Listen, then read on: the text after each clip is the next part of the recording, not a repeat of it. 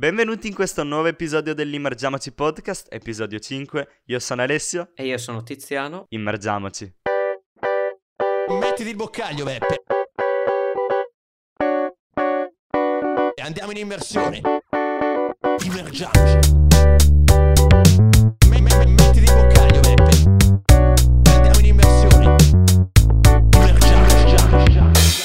Bene Tiziano, innanzitutto ti voglio salutare che siamo qui anche questa settimana e come sempre ti faccio la domanda di cosa parliamo oggi? Beh, Ale, oggi abbiamo un sacco di, di cose da- su cui parlare, insomma. Eh, partiremo dall'unione probabile dei due campionati olandese e belga, per poi passare a rispondere ad alcune domande che ci avete fatto nei, nei commenti.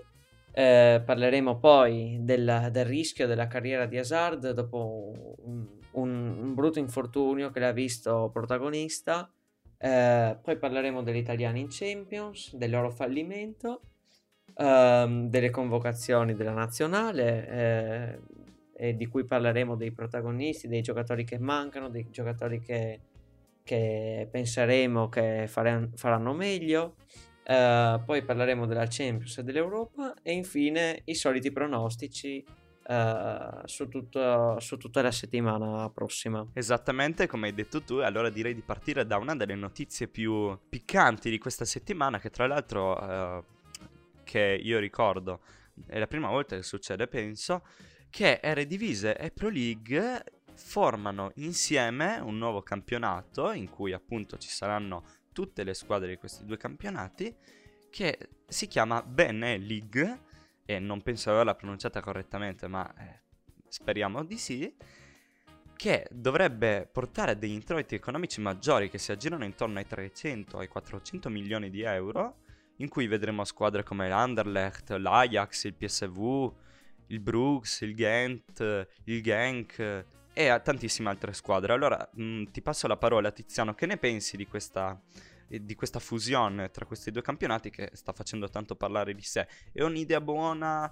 Eh, ha senso? Renderà il tutto più emozionante? I- le entrate saranno importanti e lo spettacolo sarà altrettanto? Allora, secondo me questa fusione è probabile perché sembrerebbe mm, si potesse fare perché non è sicuro al 100%, però si sta andando verso sempre più verso questa strada.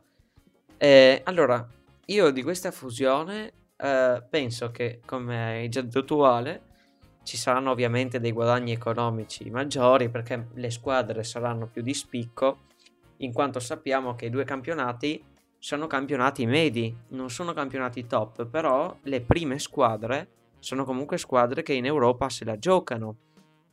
Però negli ultimi anni abbiamo visto che tranne l'Ajax le altre squadre non sono andate né tanto avanti in Europa League né tanto avanti in Champions League. E quindi hanno pensato, hanno proposto questa cosa qua. Eh, allora, da un lato è buono perché sicuramente la- mm, il campionato diventerebbe eh, migliore perché secondo me eh, prendi le squadre migliori da una parte e le squadre migliori dall'altra e poi con le squadre peggiori praticamente creeranno una serie B eh, di questo campionato che comprenderà le squadre più scarse, diciamo, anche se scarse non sono, ehm, che ci sono in Eredivisie e in Pro League. Ovviamente è una cosa buona, però secondo me questa cosa qua andrà un po' a influire su sull'andamento insomma del campionato perché se prima eh, squadre come l'Ajax, il PSV, eh, la Z e il Feyenoord raggiungevano sempre Europa League o Champions League, magari adesso con il Bruges, il Genk, il, Ge- il Ghent, eh, qualche squadra top dei loro campionati rischierebbe di restare fuori. E quindi questa cosa qua, secondo me, potrebbe eh, creare qualche problema. Perché una squadra come il Feyenoord, diciamo, magari resta fuori dalle competizioni europee e non sarebbe molto giusto perché in Eredivisie magari sarebbe passata mm, facilmente. Non so Ale, tu come la vedi? Sì, stavo pensando proprio come te a quel lato della medaglia, perché comunque da un certo punto di vista può essere più interessante per chi segue quei campionati, per chi segue la sua squadra, però può essere anche negativo perché appunto come giustamente hai detto, rischiano di essere relegate fuori dalle competizioni europee, che di sicuro non eh, fa molto felici eh, i tifosi, non fa f- molto felici le squadre, perché comunque quando ti trovi in un campionato di medio livello che non è magari un campionato top e il tuo desiderio magari di scontrarti contro squadre europee, appunto in campionati come in competizioni come l'Europa League, la Champions League e la nuova competizione che vedremo il prossimo anno. E adesso passiamo invece a un'altra notizia che abbiamo citato prima, ovvero uh, l'infortunio diciamo di Hazard che è un infortunio che c'è da, da diversi mesi e, e, che lo sta costringendo fra ospid- ospedale e casa e non lo vediamo mai in campo. Eh, c'è poco da fare. Hazard era, era, stato comprato per un sacco di soldi, una barca di soldi, e adesso ha fatto solo 4 gol con Real Madrid. E, e io mi sento di dire: non è un flop perché non è colpa sua è stato un acquisto sfortunato perché Hazard comunque sappiamo che è un grandissimo giocatore, grandissima tecnica, è un giocatore pazzesco. Però quando hai questa sfortuna, cioè lui torna in campo, fa una partita e la partita dopo è di nuovo infortunato. Questo è veramente è anche brutto mentalmente per un giocatore. Infatti tanti, tanti giornali scrivevano che oltre a non star bene con la sua caviglia, che è quella più esposto agli infortuni, eh, si parla proprio che non stia neanche bene molto, molto bene mentalmente, cioè soffre, diciamo, non di depressione, però è molto giù. Un giocatore che non gioca, un giocatore come lui, che è abituato sempre a giocare, che non gioca, diciamo, da due anni a livelli altissimi, sicuramente ne sta risentendo. E il suo medico, appunto, ha detto che ancora un, un intervento alla gamba alla caviglia eh, non sarebbe possibile perché non gli permetterebbe più di giocare a certi livelli. A me spiace un sacco per questo giocatore. Ale, tu cosa ne pensi? Dispiace molto anche a me perché nonostante non sia mai stato un giocatore in cui mi potevo rispecchiare oppure e avevo grande stima per lui, comunque era un grandissimo talento, un, affermato anche a, a, livello europeo con il Chelsea e in una delle competizioni, se non la competizione più importante a livello eh, nazionale che è la Premier League. Eh, con il Chelsea aveva veramente vinto quasi tutto quello che poteva vincere in patria. E mi dispiace per lui perché comunque c'era aspettativa per il suo arrivo a Madrid, comunque aveva Mm, tanta pressione perché arrivava ai Blancos per sostituire niente poco di meno che ehm, Cristiano Ronaldo, che non è una cosa da poco. Ha preso anche il suo numero, lo sappiamo tutti, e purtroppo da quando è arrivato a Madrid non è andata una giusta. Infatti, come hai giustamente citato tu, il suo dottore José González ha detto che ormai la carriera di Eden Hazard è appesa a un filo, è appesa un'incognita, perché l'ennesimo infortunio che ha subito quest'anno eh, lo porta ad essere veramente a rischio, ma eh, della sua carriera ed questa cosa è orribile io non l'augurerei veramente a nessuno. E mi ricorda quasi, per fare una citazione, a mm, un altro sport, Mark Marquez, un pilota di MotoGP che come penso che sappiate se non lo sapete praticamente aveva subito un incidente, un infortunio alla spalla e purtroppo per eh, l'ennesimo infortunio che aveva ricevuto sempre alla stessa spalla ora si trova nella stessa situazione. Non è una bella situazione perché come fai a giocare con la tranquillità che avevi prima? Quando sai che rischi di mettere fine alla tua carriera, alla tua passione. Non deve essere bello, non vorrei essere nei panni di Eden Hazard, gli auguro di tornare ai suoi livelli. molti dicono che è colpa eh, del passaggio a Madrid, ma secondo me non è colpa di quello, bensì colpa di tanti sfortunati eventi. E passando a qualcos'altro, innanzitutto vorrei ringraziarvi a tutti voi che ci state ascoltando perché questa settimana è stata la migliore settimana da quando abbiamo aperto il podcast e, e veramente sta, ci state dando bellissime interazioni e siamo molto felici di questo e a proposito di queste interazioni rispondiamo a una domanda di Calcio Puro che ci chiede Holland potrebbe andare in un top club e fare schifo uccidendo la propria carriera? Allora Tiziano, rispondi tu e poi rispondo io. Ok, eh, intanto ringrazio Calcio Puro e vi invito a fare moltissime altre domande perché vi, rispen- vi risponderemo sempre. Eh, allora, rispondendo a questa domanda, eh, secondo me eh, no, perché Haaland è sicuramente un giocatore che abbiamo visto pazzesco. E ehm, non credo che andando in un, in un top club, in cui è già in un top club, diciamo, no? Borussia Dortmund comunque è una grande squadra. Però ovviamente penso che tu intendi un top club eh, superiore, Real Madrid, non so, Juventus, queste squadre qua, Barcellona, una squadra inglese top, queste squadre, squadre qua insomma. Eh, secondo me non può uccidere la sua carriera perché comunque il giocatore resta quel giocatore lì, eh, è sicuramente un grande attaccante come detto prima, per me no, eh, secondo me sicuramente andrà in un altro club, non so se già dal prossimo anno perché come parlato negli episodi precedenti abbiamo detto che, gio- che le squadre hanno problemi economici, eh, tutte proprio, nessuna esclusa, e quindi non credo che pagheranno i 150 milioni chiesti per il norvegese eh, però secondo me lui è destinato ad andare in un club, ma secondo me stupirà anche lì. Non credo proprio possa fare male. Allora, dal mio punto di vista questa è una domanda molto molto interessante perché comunque un'incognita che negli anni abbiamo visto veramente importante per giocatori che magari in un campionato hanno dimostrato un talento pazzesco ma poi spostandosi in un altro campionato sono andati in crisi, esempio Timo Werner che adesso un attimo si sta riprendendo, ma poi parleremo della partita Chelsea-Atletico Madrid. E ehm, appunto giovani anche eh, giocatori che erano verso la metà, il picco della loro carriera, cambiare campionato e andare in crisi.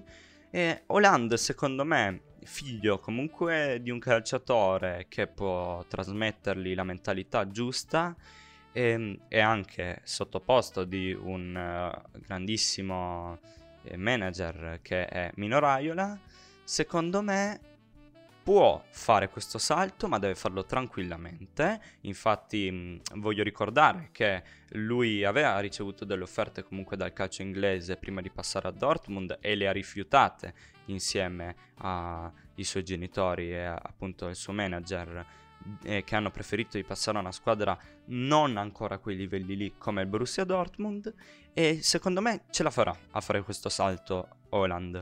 Forse avrà bisogno di qualche mese per macinare, ma forse anche no, perché è veramente un gioco di un incredibile talento ed è veramente prolifico in tutte le situazioni. Comunque in Champions League l'abbiamo visto contro team europei e team top, quindi secondo me riuscirà a fare questo salto e sono veramente curioso di vedere in che squadra andrà.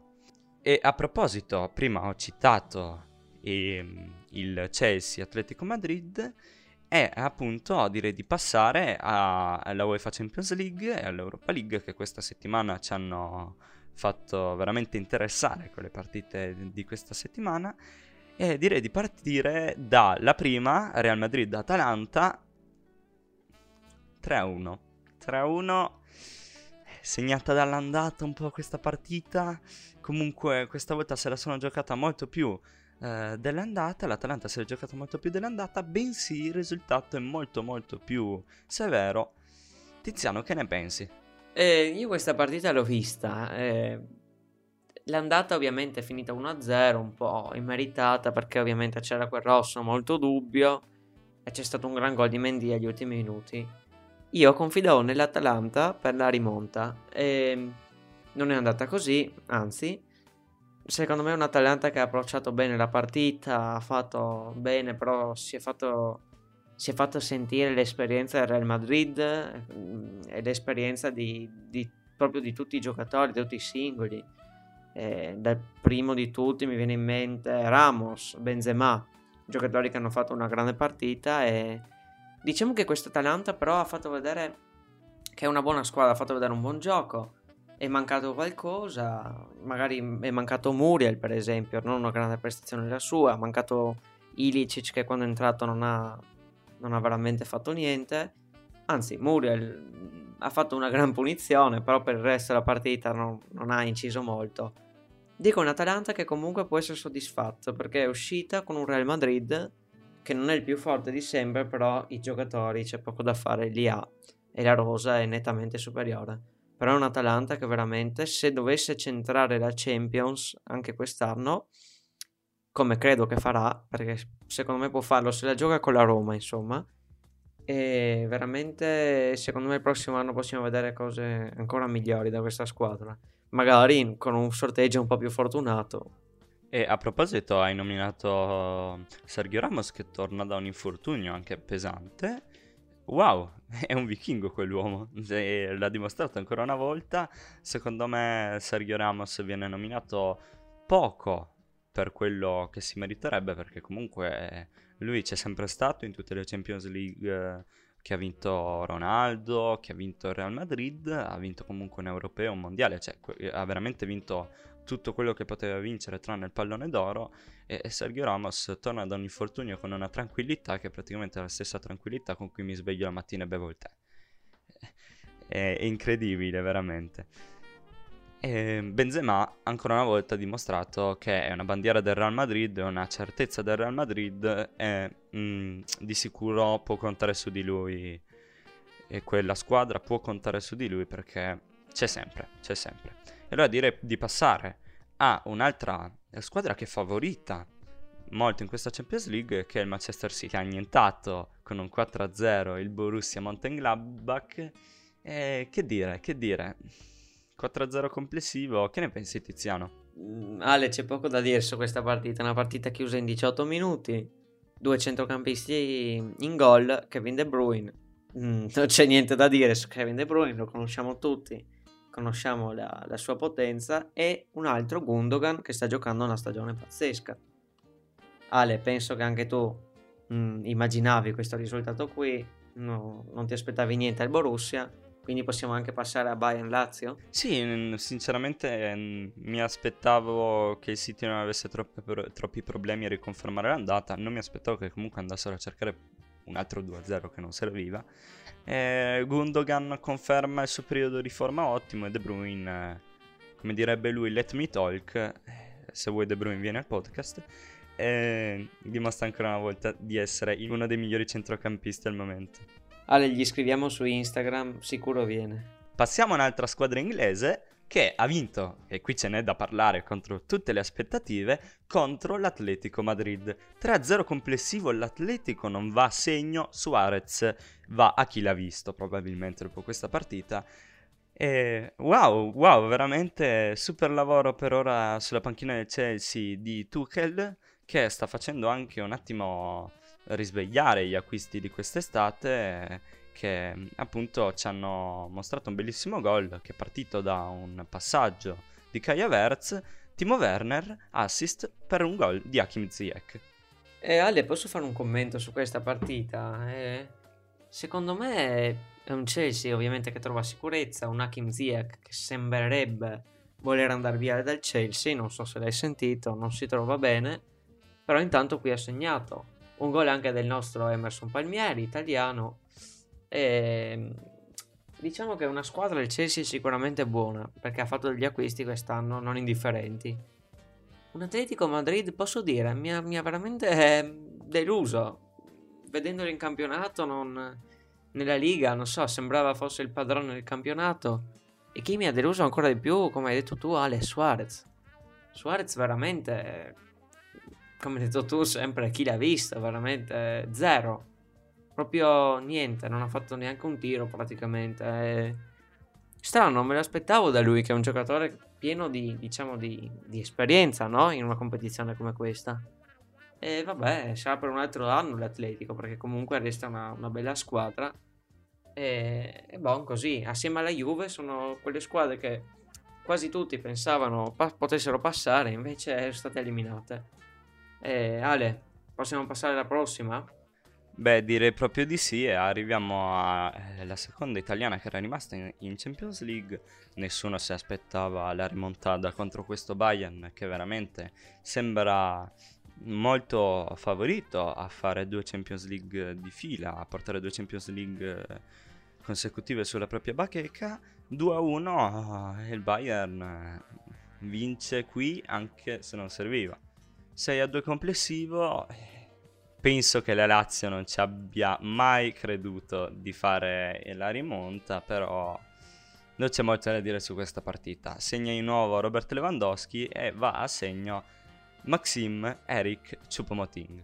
Eh, che dire veramente Ali di questa partita eh, non saprei scegliere il giocatore più forte fra i marcatori non, non sicuro Lewandowski non saprei scegliere fra Marco Parolo e Choupo-Moting Eh, non mi esprimo perché sarebbe una scelta veramente troppo difficile fra due campioni del genere quindi ti dico solo che la Lazio diciamo che qua si è fatta almeno rispettare non come l'è andata dove veramente hanno perso per errori veramente stupidi Ehm, adesso, finendo questi ottavi di finale, mi collegherei ehm, con i sorteggi dei quarti. Io ho visto delle partite, Ali, cioè, se- due, dico solo questo, due finali di Champions degli anni scorsi. Ale, prego. Esattamente come hai detto tu, comunque vorrei fare un appunto. Era ironia quella dei due eh, attaccanti della partita Bayern-Lazio. No che, no, che non ci vengano sotto a scrivere ma cos'è, signori? Ovviamente si scherza. E appunto arriviamo ai mm, sorteggi di questa edizione della Champions League che vedono, come hai detto tu, due finali di Champions League recenti, che sono Bayern Monaco, Paris Saint Germain, giusto il- la finale dello scorso anno, il Paris che questa volta vorrebbe la rivincita, anche se secondo me finirà esattamente come l'anno scorso, mi dispiace per il Paris, però eh, per i pronostici ne abbiamo da aspettare.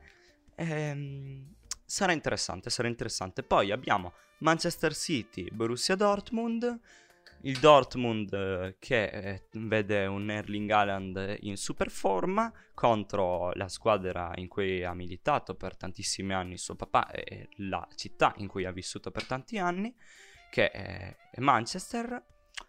E arriviamo poi a un'altra che è Real Madrid-Liverpool. Non so se Salah avrà il coraggio di scendere in campo con Ramos in piena forma, piena forma più o meno, però comunque in forma. Un altro appunto finale, come dicevamo prima, che torna per la rivincita, diciamo, il Liverpool. E poi il Porto, sorpresa di questa Champions League, che mi ricorda un po' il Lione dell'anno scorso, contro il Chelsea. Tiziano, dimmi un po' che ne pensi di queste partite. Poi per i pronostici ne abbiamo da aspettare, visto che comunque mancano un paio di settimane. Però per ora diamo un attimo la nostra idea. Vabbè, qui facciamo un pronostico veloce, così mm, ne, f- ne faremo altri, come hai detto tu. Allora, Real Madrid-Liverpool, io penso che non è il miglior Real Madrid, come ho detto già tutti gli episodi praticamente. Eh, però è vero anche che il Liverpool non è il miglior Liverpool. Per me passa il Madrid. Il tempo fa, anzi, a dicembre ti avrei detto passa il Liverpool. Adesso ti dico passa il Real Madrid. Eh, Manchester City, Borussia Dortmund, Haaland ovviamente fortissimo, però secondo me non basterà, non basterà per trascinare il Borussia. Eh, passerà il Manchester. Eh, Bayern Monaco, Paris Saint Germain, questa forse è la partita più tirata, forse quella più bella. E per me passerà il Bayern, perché veramente sono un, un carro armato quest'anno, veramente hanno schiacciato tutte le squadre che, che hanno trovato davanti, veramente. Eh, mm, niente da dire, però il Paris è vero anche che ha dei giocatori che possono cambiare la partita. Neymar, eh, Mbappé, quindi ved- staremo a vedere. Porto Chelsea, qua non mi dilungo tanto, per me passa il Chelsea. Però bisogna stare attenti a questo Porto che comunque ha eliminato la Juve con un po' di fortuna, però l'ha eliminata. Quindi basandoci su- sui miei pronostici soliti, che sono quasi sempre sbagliati, diciamo che... No, stiamo a vedere, dai, meglio non dire niente. E appunto con questi pronostici passiamo alle altre partite che abbiamo visto questa settimana, all'altra competizione europea che è l'Europa League.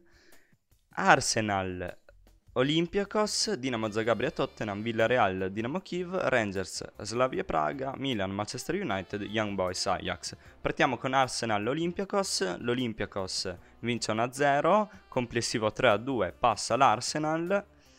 L'Arsenal mi ha sorpreso, sinceramente non mi aspettavo che riuscisse a passare questo turno, non mi aspettavo che riuscisse ad arrivare fino a qui, quindi tanto di cappello per la squadra londinese che nonostante in campionato non ci sono segni di rianimazione e in Europa League dimostra di esserci un minimo. E Ale, io invece di questa partita ti dico una cosa, un Arsenal che ha perso in casa, bah, non lo so, eh, cioè non puoi dire, qua non si può dire che hanno gestito il risultato perché era 3-1 con un 2-0 praticamente eh, gli altri riaprivano la partita, magari dopo facevano 3-0 eh, mi dispiace, però l'Arsenal io non gli faccio i complimenti perché insomma gli è andata di fortuna perché si sono beccati una delle squadre più scarse e sono, sono quasi usciti. Eh, vabbè, io non ho mai simpatizzato tanto l'Arsenal, soprattutto questi gli ultimi anni perché non, non mi piace come squadra. E invece, eh, a proposito di, rem- di remontade cose del genere, Ale, cosa c'è da dire di Dinamo Zagabria Tottenham? Allora, sì, a proposito di questa partita vorrei dire una cosa. Durante lo scorso episodio, in un attimo di poca concentrazione, infatti poi è stato tagliato dall'episodio finale, ho detto che il Dinamo Zagabria sarebbe riuscito a passare il turno senza troppi problemi, perché ero un attimo concentrato a ehm, segnarmi quello che stavamo dicendo. È successo. Cioè, io non ci avrei scommesso un centesimo. Eh, saranno molto felici chi hanno scommesso la schedina sul Dinamo Zagabria. Penso due persone in tutto il mondo.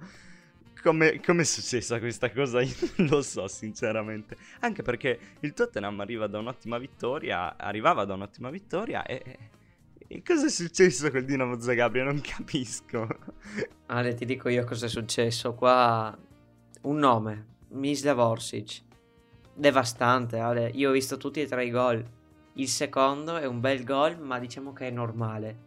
Il primo è un capolavoro a giro da fuori area e il secondo ha scartato penso 4-5 persone e è andato al tiro da fuori area. Una roba devastante. Si è caricato la, la Dinamo sulle spalle e li ha portati direttamente ai quarti. Eh, Ale, veramente sono rimasto un giovane che conoscevo, ma non l'avevo mai visto giocare lo conoscevo così per sentito dire.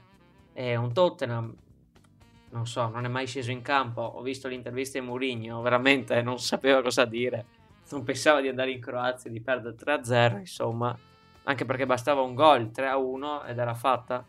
Complice anche una gran parata di Livakovic, il, il portiere della Dinamo, che tra l'altro penso sarà titolare de- Cro- nella Croazia all'Europeo ha fatto un gran intervento su Harry Kane, l'ho visto in, in live guardando la partita e ho detto questo qua sarà gol sicuro.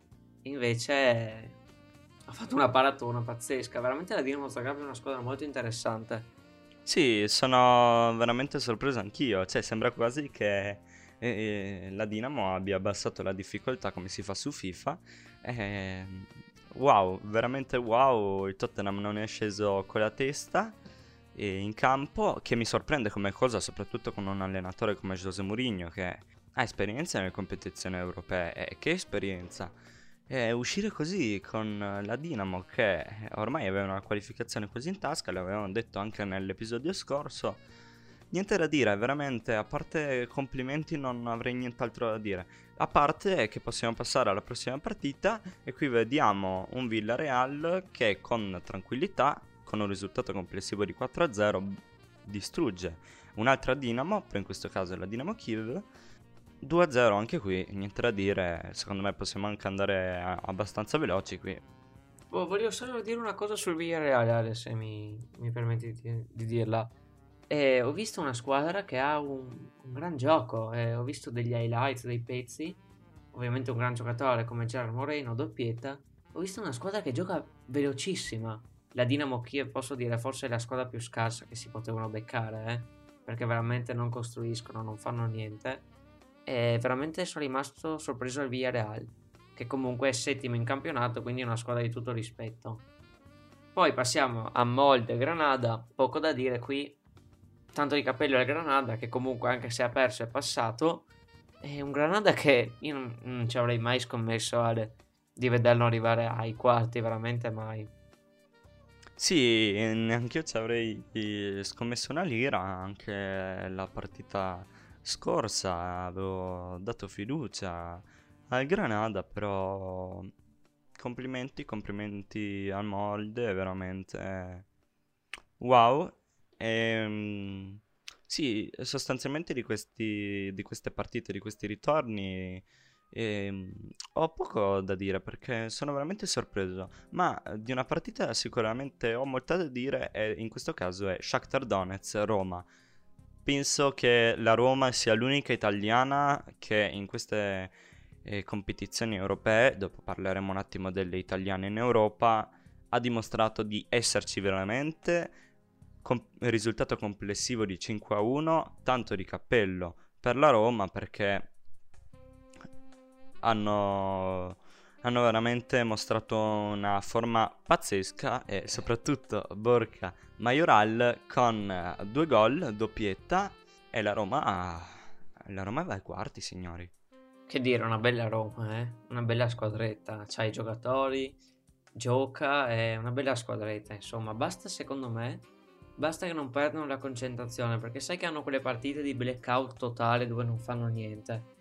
E delle partite invece dove giocano benissimo. Eh, invece un'altra, un'altra partita Ale che mi ha abbastanza colpito è stata Rangers Slavia Praga 2-0 per lo Slavia Praga che ha vinto 2-0 e anche grazie ai, ai due rossi rimediati dal, dai Rangers. Ale, non so, se, non so se hai visto quell'intervento dritto in faccia sul portiere, quel rosso veramente un intervento letale dei Rangers. Ho visto eh, Steven Gerrard, che ricordiamo è il loro allenatore, eh, disperato in panchina, forse pensava di passare, non lo so. Ale, tu come la vedi? Sono abbastanza infastidito dal comportamento dei Rangers perché io la partita l'ho vista comunque e mm, non mi è piaciuto per niente il comportamento che hanno dimostrato perché quando si sono trovati sotto sono totalmente andati in palla, ma non in modo corretto, per niente, perché abbiamo visto due falli bruttissimi, soprattutto quell'entrata in faccia al portiere dello Slavia Praga, gamba tesa, io in quei momenti ho avuto paura perché dalle fotografie e dai video sembra che l'avesse proprio preso nell'occhio, sinceramente penso che un tacchetto nell'occhio ti possa veramente accecare, ti possa eh, veramente no- nuocere alla salute a un livello preoccupante. E, eh, trovo vergognoso un comportamento del genere. Proprio hanno staccato il cervello totalmente dal punto di vista di sportività, di... dal lato umano quasi. Non mi è piaciuto per niente come cosa. Ale, Ale quel rosso lì era non era volontario perché il portiere usciva, quell'altro guardava la palla girandosi, cercando di stopparla in aria. Certo non l'ha vista il portiere, però sono comunque interventi, mettersi così, insomma non è il massimo. Il secondo rosso invece che è stato preso su uno sbaglio, no? Il difensore ha sbagliato di controllare la palla, gliel'ha presa l'attaccante e lui l'ha, l'ha steso proprio. E diciamo che è una partita che ho visto anche cattiva, cioè vari falli brutti, no? Tattici eh, risse, diciamo, giocatori che, che, si mettevano testa a testa, no? fronte contro fronte, veramente non una bella partita come dicevi tu Ale. Invece volevo dire una cosa sui, sui tifosi dello Slavia Praga, Ale, non so se hai visto cosa è successo, no? Eh, praticamente eh, lo Slavia Praga, eh, i tifosi anzi, non, non i giocatori ovviamente, eh, si sono comportati molto male e sono stati accusati di razzismo eh, nei confronti di un giocatore dei Rangers, Camarà. Infatti, fuori dallo stadio della, insomma, fuori dalla società, si sono messi per le vie di, di Praga a, con, dei, con dei cartelli che adesso non sto qua a citare cosa dicevano, magari potete immaginare, dove proprio scernivano, and- dove andavano proprio a, a offendere Camarà per il suo colore della pelle. E quindi si è creata come un'alleanza di tifosi che dicono uh, di, di, buttarli fuori il prima possibile dalla, dall'Europa League, questi qua dello Slavia Praga. infatti chiedevano, a- chiedevano all'Arsenal, che è stato che è finito con Slavia, con lo Slavia Praga, di vincere contro di loro per buttare fuori sta squadra. Certo, ovviamente il problema non è della squadra, eh, ma è dei tifosi, secondo me. Ale, come la vedi? Secondo me questi episodi nel 2021 veramente non si possono più sentire. No, è orribile, ma qua parliamo di un argomento extra calcistico che a parer mio nel 2021 è follia. Penso che questo, questo comportamento dei tifosi è totalmente da, da condannare. Non, eh, spero adesso non so se eh, attraverso i social, attraverso la stampa, lo Slavia Praga si sia eh, allontanato da questi comportamenti dei tifosi. Spero di sì, perché se hanno eh, se sono rimasti in silenzio stampa si devono vergognare più loro che i tifosi. Veramente, veramente brutto. Eh, che nel 2021 dobbiamo assistere a queste situazioni qui. Tornando sull'argomento calcistico, arriviamo a un'altra partita eh, che ha fatto parlare di sé, che è Milan-Manchester United, la partita più attesa della settimana. Vince lo United, passa ai quarti di mm, Europa League. È un episodio molto eh, che è stato protagonista di questa settimana, molto discusso, è l'episodio che vede Stefano Pioli, l'allenatore del Milan, insultare il vice di Ole Solskjaer. Eh, anche questo non è bellissimo, diciamo che per quanto non si sia comportato bene il, um, il vice di Solskjaer, uh, prendendo in giro e rallentando i ritmi della partita, perdendo tempo, e Pioli poteva risparmiarsi quelle parole che non sono al massimo perché comunque ha, si è perso l'episodio in poche parole e appunto questo vice va da Pioli a fine partita gli dice in modo per schernirlo. Bella squadra eh? In inglese ovviamente. E Pioli sbotta gli dice bella squadra beep beep beep non ripeterò ovviamente adesso le parole. Tornando appunto sull'argomento della partita, vince lo United, un Pogba buono, mm, comunque secondo me non è il miglior Pogba di sempre, e adesso ti passo la parola Tiziano. Gua- Ale, posso? Guarda caso, Ale, guarda caso, Pogba gioca bene sempre quando mette quella terza maglia che ha i colori della Juve. Ho sentito dire, no? Da vari tifosi e ne hanno approfittato per dire Pogba torna alla Juve, varie cose, no? Ed è vero, ha fatto un gran un gol, diciamo non un gran gol, però da lì non tutti l'avrebbero messa in quella maniera, un gol veramente intelligente. Mm, poco da dire sul Milan, io non gli rimprovero niente alla squadra perché veramente hanno, hanno dato il massimo con quei giocatori che avevano, con, con le persone che mancavano e con per esempio Cianoglu, Ibra, non al massimo. Appena tornati da un infortunio, secondo me è già tanto. Eh, se posso fare un commento, veramente ci hanno messo il cuore. Però se posso fare un commento, eh, hanno avuto sfortuna. Perché con tutte le squadre che potevano, poteva beccarsi il Milan, Young Boys, eh, Dinamo Kiev, Shakhtar, Molde, Granada, queste squadre minori, insomma, è andata a prendersi prob- probabilmente la più forte. Mi sarebbe piaciuto una finale di Europa League Milan-Manchester United. E vabbè, peccato, insomma. E arriviamo all'ultima partita di, questo, di questi ottavi di Europa League che è Young Boys Ajax. L'Ajax, come aveva stravinto l'andata, ha stravinto il ritorno per un complessivo di 5-0. Secondo me questo Ajax è assolutamente tra i favoriti per la vittoria finale. Certo, ovviamente l'abbiamo visto con gli Young Boys, che ha una squadra che ha comunque i suoi limiti. Ho visto inoltre, visto che non possiamo dilungarci tanto sulla partita, un 5-0 così netto complessivo, ho visto che lo Young Boys gioca in un campo di eh, sintetico. Eh, sono rimasto veramente così perché sono veramente non, non, conosco altre squadre che giocano in un sintetico a questi livelli. Può essere un vantaggio anche per chi gioca in casa. Dopo non l'hanno sfruttato perché veramente hanno fatto 0 gol in due quarti in, in casa non sono riusciti a fare neanche un gol, quindi boh. Ale, direi che possiamo passare invece ai sorteggi dei quarti. Ne parliamo velocemente, no? Esattamente, esattamente. Arriviamo ai sorteggi eh, di Europa League che vede anche in questo caso una situazione molto interessante che appunto è Granada, Manchester United e qui vado tranquillo, secondo me passerò lo United, anche se il Granada non gli darà vita facile.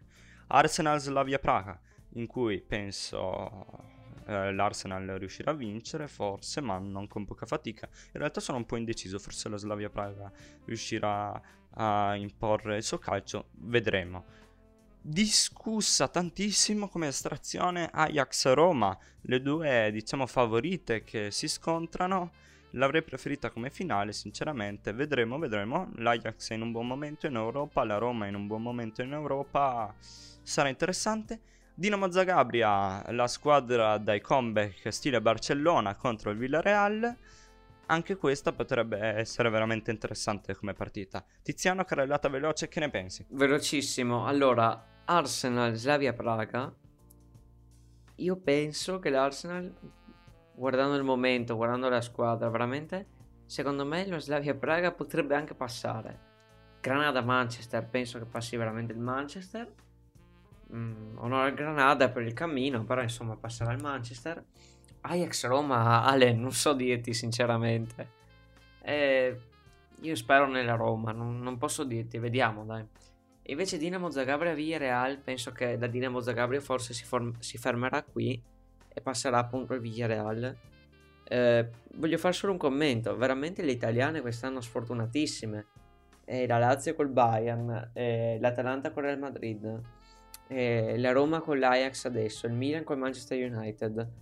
Veramente invece le inglesi fortunatissime nei sorteggi. Vabbè, è una questione di fortuna ovviamente, non c'entra niente complotti, varie robe. Eh, appunto, proprio per questo direi di collegarci un attimo sul discorso che eh, si stanno criticando tantissimo sui social, sui mass media eh, le squadre italiane perché è rimasta solo la Roma in Europa. Certi parlano che ormai il campionato italiano non è più all'altezza, che la mentalità delle, degli altri campionati è migliore, che arriviamo impreparati. E eh, di sicuro è deludente vedere tutte queste squadre uscire così. Secondo me, più che ricriminare alle squadre come l'Atalanta, per esempio, il Milan, che comunque si sono trovate contro delle signore squadre, io vorrei ricriminare un po' di più squadre come la Juventus, che sono uscite comunque da favorite, perché perdere con il Porto comunque non è il massimo, la Juve che è in un periodo di ricostruzione, e, oppure l'Inter che comunque adesso sta dominando uh, la Serie A che è uscita ai gironi e comunque non era un girone pazzesco, mi permetto di dire. Eh, è una situazione molto particolare. Tiziano, cosa ne pensi tu? Secondo te queste italiane? Ale, ne abbiamo sentito parlare tanto, no? Gira e rigira su queste italiane. Per me il campionato italiano è di sempre forse il migliore della storia. Cioè, al momento no, al momento secondo me davanti ci sono Premier League e sì, forse siamo ai livelli di, della Liga, magari del, della, della Bundes, magari dopo ci sarà Ligan che è un po' più indietro.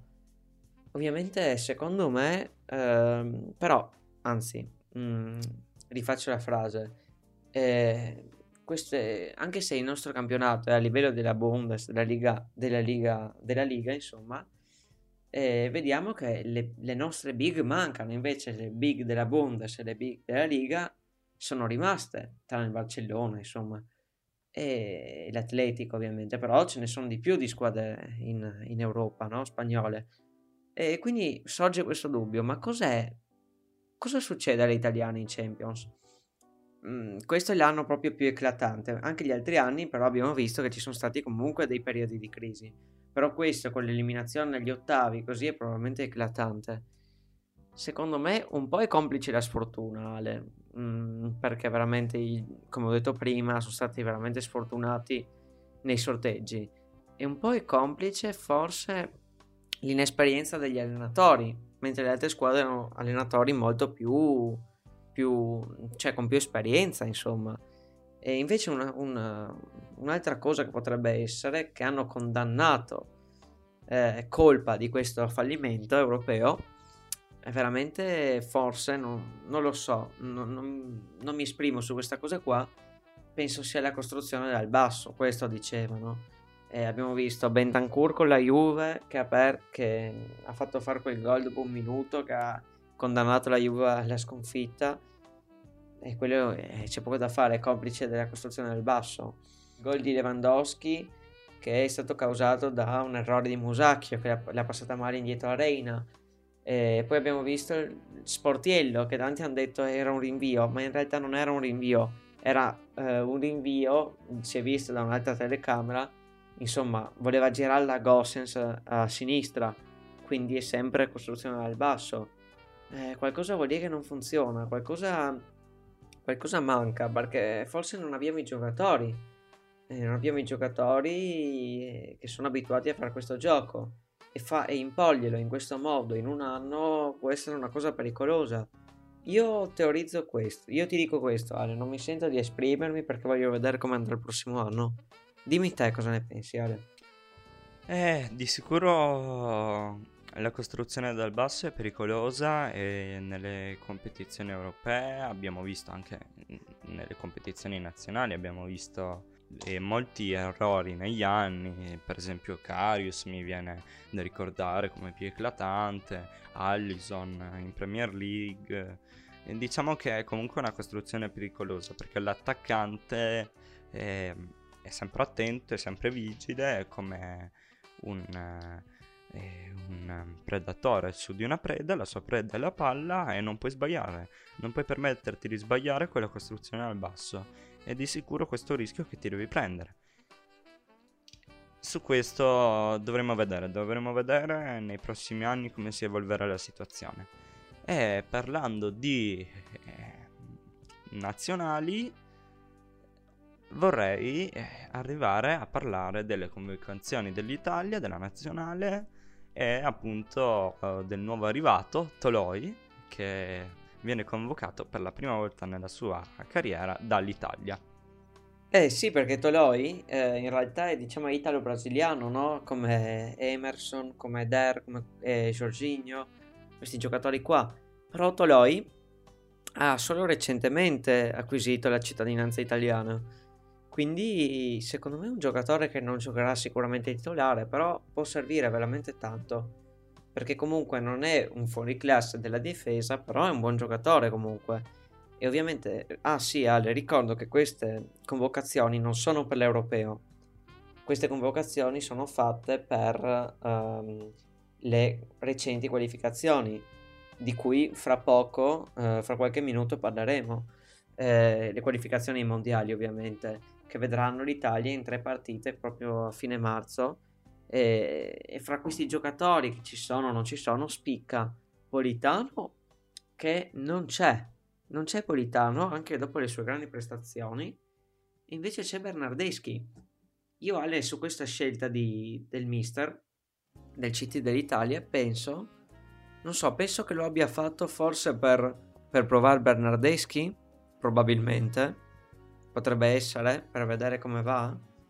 E poi manca anche Calabria e Giorginio, ma questo è per infortunio ovviamente, non... è un, un, fattore... Cioè non è che a, a Mancini, Mancini si priverebbe mai di due giocatori del genere ovviamente, anche perché Calabria eh, se la gioca con Florenzi per il terzino destro e, Gior- Giorginio potrebbe tranquillamente giocare titolare.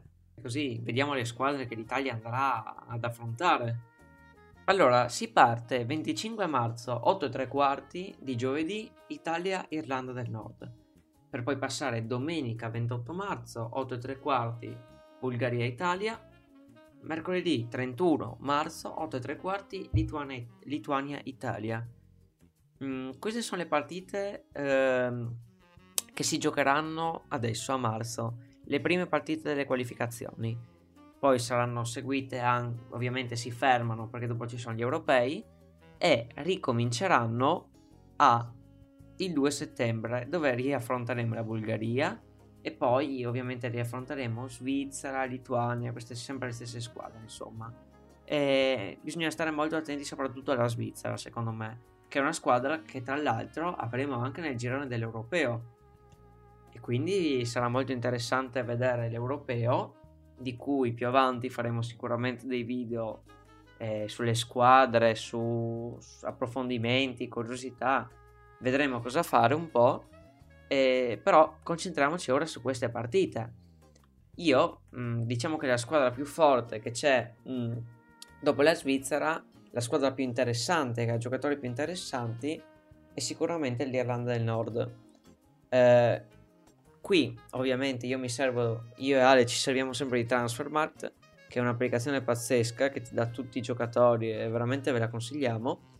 Non è, non è ovviamente uno sponsor, era solo un consiglio.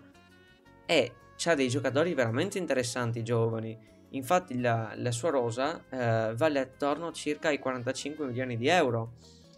Eh, non so, giocatori come il portiere del Barley, giovanissimo, Peacock Farrell, eh, anche lui molto forte, Johnny Evans, che è un po' meno giovane, ovviamente 33 anni, ma è un difensore dell'Ester.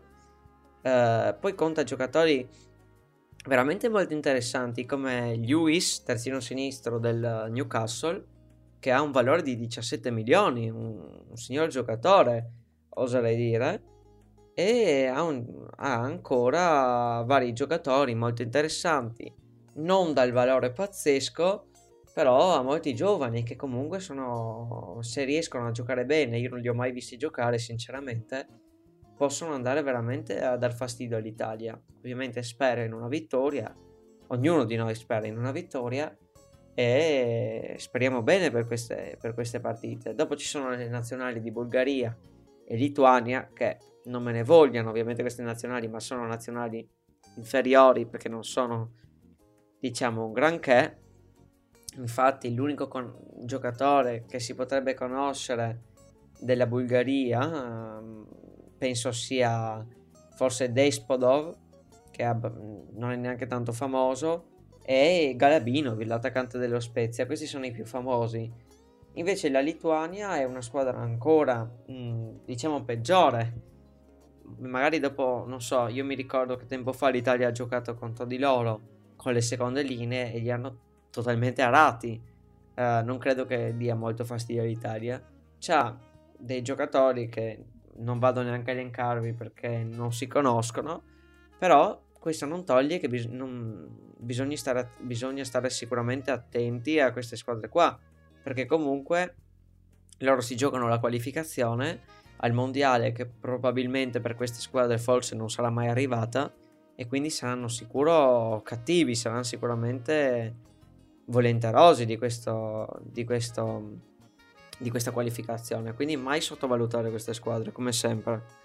Allora, mi azzardo di dire che secondo me quest'anno siamo stati fortunati, questo mondiale siamo stati fortunati con l'estrazione perché comunque eh, non è una fase a gruppi troppo difficile per noi perché comunque non sono diciamo top club eh, a livello nazionale, però secondo me non è la mentalità con cui deve arrivare l'Italia a giocare queste partite per niente perché con questa mentalità non ci siamo qualificati ai mondiali del 2018 non possiamo ripetere una cosa del genere perché penso che sia inaccettabile per ogni singolo italiano.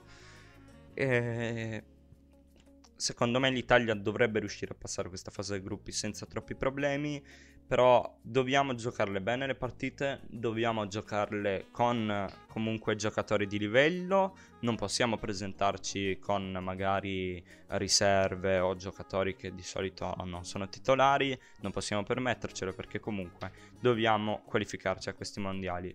E penso che dopo tutto quello che ci è successo nell'ultimo anno e mezzo eh, col covid eh, eccetera eccetera eh, secondo me serve. Serve all'Italia come nazione qualificarsi e provare ad andare il più avanti possibile in questo mondiale come serve in questo europeo e spero veramente che l'Italia riuscirà ad arrivare a testa alta. Mi piace moltissimo come gioca Mancini, mi piace moltissimo come gioca in questa nazionale italiana e secondo me possiamo veramente farcela. E permettimi solo di dire, l'avversaria a cui dobbiamo stare più attenti è sicuramente la, la Svizzera, perché la Svizzera è una squadra buona, la vedremo all'Europeo direttamente contro di noi come detto prima, e insomma è una squadra che ha i giocatori per metterci in difficoltà. E io ho solo paura perché dovremmo arrivare primi, no? Eh, per passare a questo direttamente ai mondiali. Se arriviamo secondi, Eh, mi sembra che sia addirittura la possibilità di andare ai mondiali, però bisogna fare altre partite. Io ovviamente spero che l'Italia arrivi prima, ovviamente lo speriamo entrambi, no Ale? E perché la Svizzera comunque ha, ha i giocatori, cioè in porta Sommer, ha, in difesa c'ha giocatori come Akanji, Elvedi che giocano in Bundesliga, eh, giocatori come eh, diciamo Riccardo Rodriguez che comunque è un terzino diciamo di qualità, cioè di alto livello, di qualità è un'altra cosa, però vabbè. Eh, l'abbiamo visto tante volte al Milan, non ha fatto grandi partite, insomma. Poi il terzino destro è molto interessante perché Mbabu è un giocatore molto forte del Wolfsburg. Poi ha giocatori come Freuler dell'Atalanta, eh, Chaka dell'Arsenal, Zaccaria del, del Gladbach e anche Shakiri, un giocatore più vecchio ma di esperienza. Eh, Embolo del, del Gladbach, Seferovic del Benfica, veramente una buona squadra. Eh. Veramente non si può dire niente, bisogna stare attentissimi a questa Svizzera. Esattamente, allora, mh, visto che appunto non abbiamo la Serie A questa settimana, ci rimettiamo a pronosticare eh, le partite che dovrà eh, disputare la nostra nazionale italiana per queste prime tre partite, le prequalificazioni dei mondiali di Qatar 2022. Quindi Italia e Irlanda del Nord, secondo me l'Italia uscirà vincitrice per 2-0 per iniziare bene queste qualificazioni. Per me l'Italia con l'Irlanda del Nord vince 3-1. Secondo me subi- subiamo un gol, sono quasi sicuro. Poi arriviamo alla seconda partita che è Bulgaria-Italia. Qui, secondo me, conoscendolo, Mancini non schiererà tutti i titolari per comunque arrivare alla partita con eh, la Lituania. E penso che mh, sì, riusciremo a vincere per eh, 3-0, secondo me. Per me invece quella Bulgaria sarà una partita difficile. Perché la Bulgaria credo che sia veramente una squadra che, che ci metterà il cuore e sicuramente saranno molto fisici. Eh, secondo me l'Italia riuscirà a vincere, non concederà gol e vincerà 2-0. Arriviamo all'ultima partita della nostra nazionale italiana, che è Lituania-Italia, e qui secondo me subiremo un gol, visto che nelle altre due, visto che nelle altre due partite, come ipotesi, per me ci sarà un doppio clean sheet per l'Italia. Arriviamo con Italia-Lituania, in cui la Lituania secondo me andrà a segno, andrà a segno, riuscirà a metterci difficoltà, penso un 2-1 per l'Italia. E invece per me eh, l'Italia contro la Lituania vincerà 4-0. Penso che sia la squadra più scarsa di questo girone. Eh, allora, 4-0 con i titolari anche di più, probabilmente, non vorrei dire. Non so, vedremo, magari sarà una partita difficile. Guarda, eh, penso anch'io che sia la più scarsa, ma eh, ho fatto così i miei pronostici perché secondo me, per quanto sia la più scarsa, arriveremo stanchi, secondo me, a queste partite, perché comunque sono consecutivamente. Quindi secondo me arriveremo sconcentrati e stanchi con la mentalità che sia troppo facile. Noi lasceremo vincere ovviamente, però secondo me non vinceremo troppo tranquillamente, perché comunque queste squadre qui sono sempre un attimo uno scoglio eh, molto ruvido, visto che sono squadre che vogliono dimostrare. E con questo arriviamo alla fine del quinto episodio dell'Immergiamoci Podcast. Come sempre vi ringraziamo per averci ascoltato, vi ricordiamo di seguirci su tutti i social in cui vi informeremo anche come vo- vogliamo gestire la situazione MotoGP, come vogliamo portarla qua su questo canale.